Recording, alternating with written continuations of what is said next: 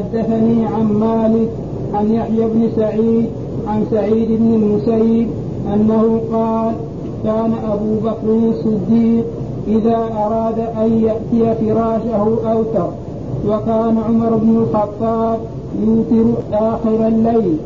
قال سعيد بن المسيب فأما أنا فإذا جئت فراشي أوترت يأتي لنا مالك رحمه الله أن أبا بكر رضي الله تعالى عنه. إذا أتى إلى فراشه أوتر. يعني يوتر قبل ينام ولا بعد؟ قبل ينام. عمر لا يوتر إلا فين؟ في آخر الليل. يبقى متغيرين ولا متفقين؟ متغيرين. واحد يوتر في أول الليل قبل ما ينام واحد يأخر وتره إلى آخر الليل. هل مختلفين؟ نقول متغايرين وليسوا مختلفين. لم يخالف بعضهم بعضا وهذا هو المغايرة التي لا يختلف فيها اثنان ولا يعاب على واحد منهما. وقد جاءت وقول أبو سعيد أما أنا طيب وأنت يا أبو سعيد تعمل عمل من؟ فكأنه يجيب عن سؤال مقدر يفرض نفسه. طيب هذا أبو بكر وهذا عمر وأن أنا مع أبو بكر. طب وأنتم يا جماعة مع مين؟ ها؟ اللي يبغى مع أبو بكر أهلا وسهلا واللي يبغى مع عمر أهلا وسهلا. ولكن المسألة مبناها على إيش؟ مبناها على حالة الإنسان. لأنه جاء عنه صلى الله عليه وسلم كما في بيان عائشة إذا كان يخشى الا يقوم فليوتر قبل أن ينام.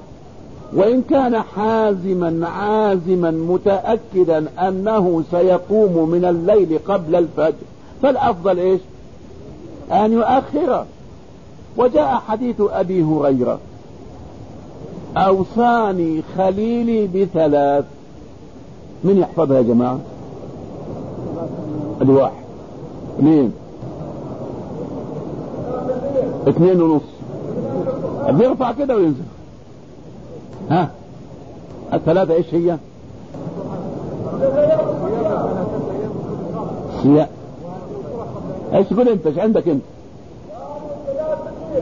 يسرة الليل.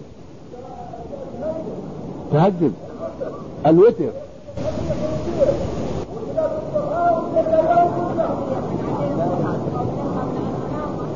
مما جاء في وصية يقول أوصاني خليلي عليه الصلاة والسلام.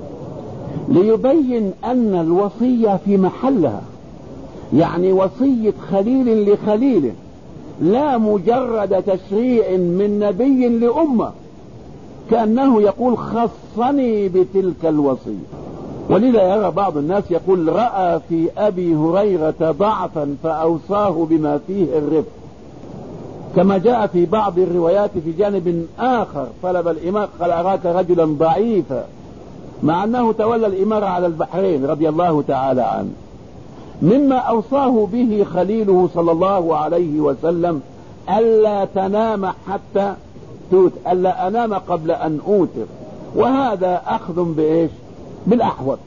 وفعل عمر أخذ بالأحزم أشد حزما هنا تنشأ قضية يجيب عنها مالك في الأثر الذي يورده عن ابن عمر.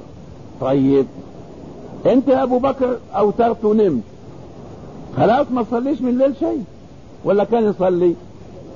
قطعا كان ابو بكر يتهجد بالليل وش كان يسوي في وتر؟